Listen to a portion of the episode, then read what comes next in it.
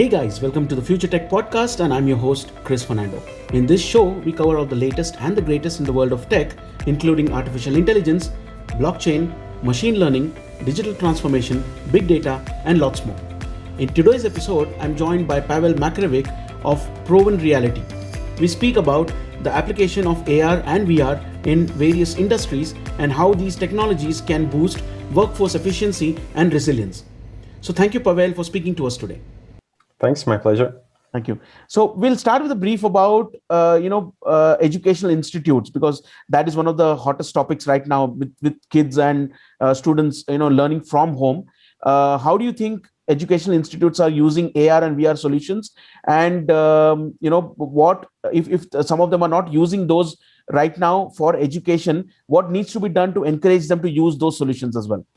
Okay, so um, yeah, for educational institutes, and um, I think it's also important to mention what are the main use cases that we can see right now in terms of education. So, and we can like see them three major use cases. So, one is visualization of data, information, and images that was not possible before with a 2D, like books, videos, etc. Then we can see the collaboration component, how people can collaborate in VR, staying at home or different places. And third one, which is I think the most important, is the simulation one. And we, if we talk about the education, I think that the two components are very important. One is collaboration, so to allow the group of people from like different places to collaborate and have a discussion, have the whiteboard, uh, etc. So this, this, brings this uh, group dynamics uh, to the discussion and educational process. Uh, still, the simulation part is also the very important, uh, not I would say for schools, right, but rather for universities, for institutes, and for professional education, where the VR can simulate the environment and things that are not available or very limited in real life. Uh, let's say if we're talking about the healthcare in specifics, right, then not all the patients wants to be a part of simulation or to have a uh, you know training with the students because still this is our real persons. And in the at the same time DVR gives capabilities of using the virtual patients which can be defined for various cases for various diagnoses for various environments which is very hard to find in real life. But at the same time at the same time students can experience how to use how to communicate with patient what they need to look visually with uh, on the patient how they want to use the tools uh, analysis whatever it's needed. So this i think gives much more uh, use cases and things that can be learned not just out of the book when you have just you know list of some definitions but rather the almost real life scenarios. So but in VR and the goal here is really simulate the same case when the like doctors and nurses will come to their real work and they will have similar questions or the same questions with patients. They will know exactly set of tools that they need to use. So this is one of the, I think, biggest use cases that can impact the uh, lives of many people. And also we can see, you know, we all know that, like, for example, in pilots preparation in aviation, DVR and AR are used already for years, right? But as soon as technologies are developed, then uh, we can see an extra layer and extra capabilities coming to this area as well, because this is another like simulation environment.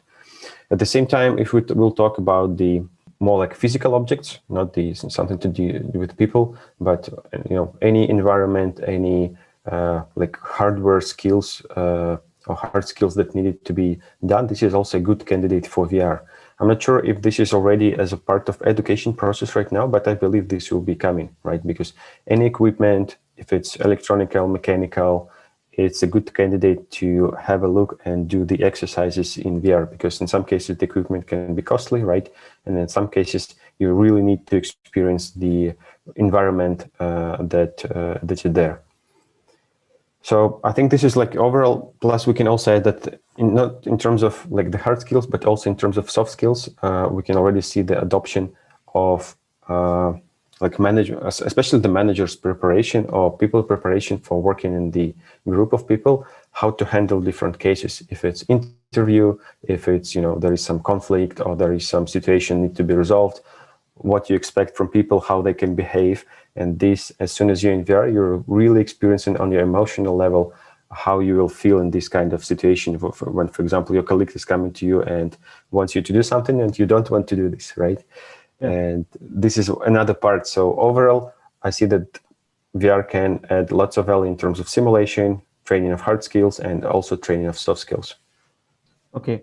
Um, in terms of the uh, usage of VR in various industry sectors, we talked about, we spoke about uh, education and healthcare. Uh, from your experience, which are the other industry sectors where you see a kind of demand for these kind of uh, solutions?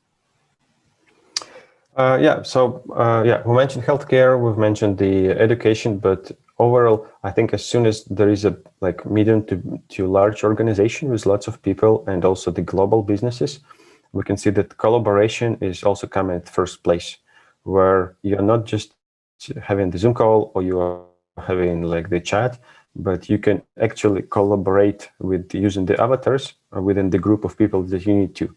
And you can actually write things, draw things, you can discuss, you can make, you know, almost real life discussions. Of course, this will not replace the offline meetings, but in this case of uh, COVID especially, this is not possible, right? And I believe that this approach of collaboration can be applied to any kind of businesses as well as for government organizations, because these are also quite big structures. And also in terms of industries, I believe that if we talk again about the use cases, right, simulation, uh, visualization, and collaboration, that also like construction, like energy, elect electronical things, these are all good candidates to be put in VR. Let's say for maintenance as well, right? So I, we already have seen a case where the like wind uh, generators that should be maintained, right? This the training done is already in VR, which means that people do not need to climb up to these big things, right? And it's scary, and they can experience the to feel uh, how it will look like from there first, and then also really to follow the procedure of maintenance. So to what, what I need to do, what I need to op open, what I need to replace, these kind of things. So this gives them much less stress in the real environment. So because you know, first time on different environment, different things, you you have you read some books, but when you have actually seen this, how it will look like, it uh, gives you less stress and uh, more efficiency during the execution. And just one final note I wanted to make. So we're talking about more professional services and business and education, but I believe that entertainment is another another big story that is happening right now. So you can see that you know comparing to the uh, games that we have seen before, like uh, on the PC, on consoles, etc right now we can add the physical layer when you can actually have a movement and lots of things happening in the 360 uh, degrees. I think this is also another thing that will uh, will boom in, in the next couple of years. Um, so you spoke about uh, VR being used by other industries as well, like for example, the wind turbines, where uh, the training is being given, uh, you know, through VR rather than having, you know, the people being there, you know, personally, you know, climbing up on the turbines as well.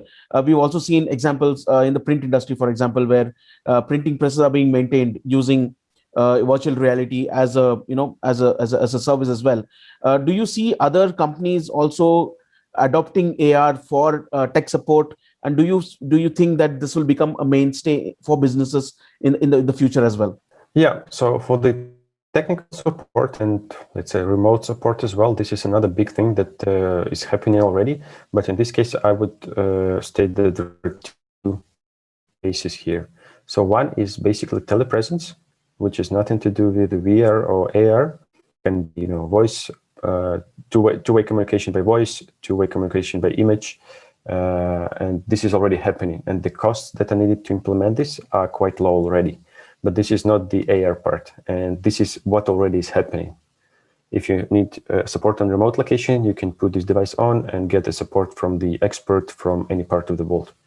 So this is one. And second case where it's also happening, but a bit slower, uh, is about AR, which is basically addressing and fits exactly the same case of maintenance, support, uh, remote uh, remote uh, support as well uh, with AR. But the cost of AR devices right now are still high to equip all the support engineers with them.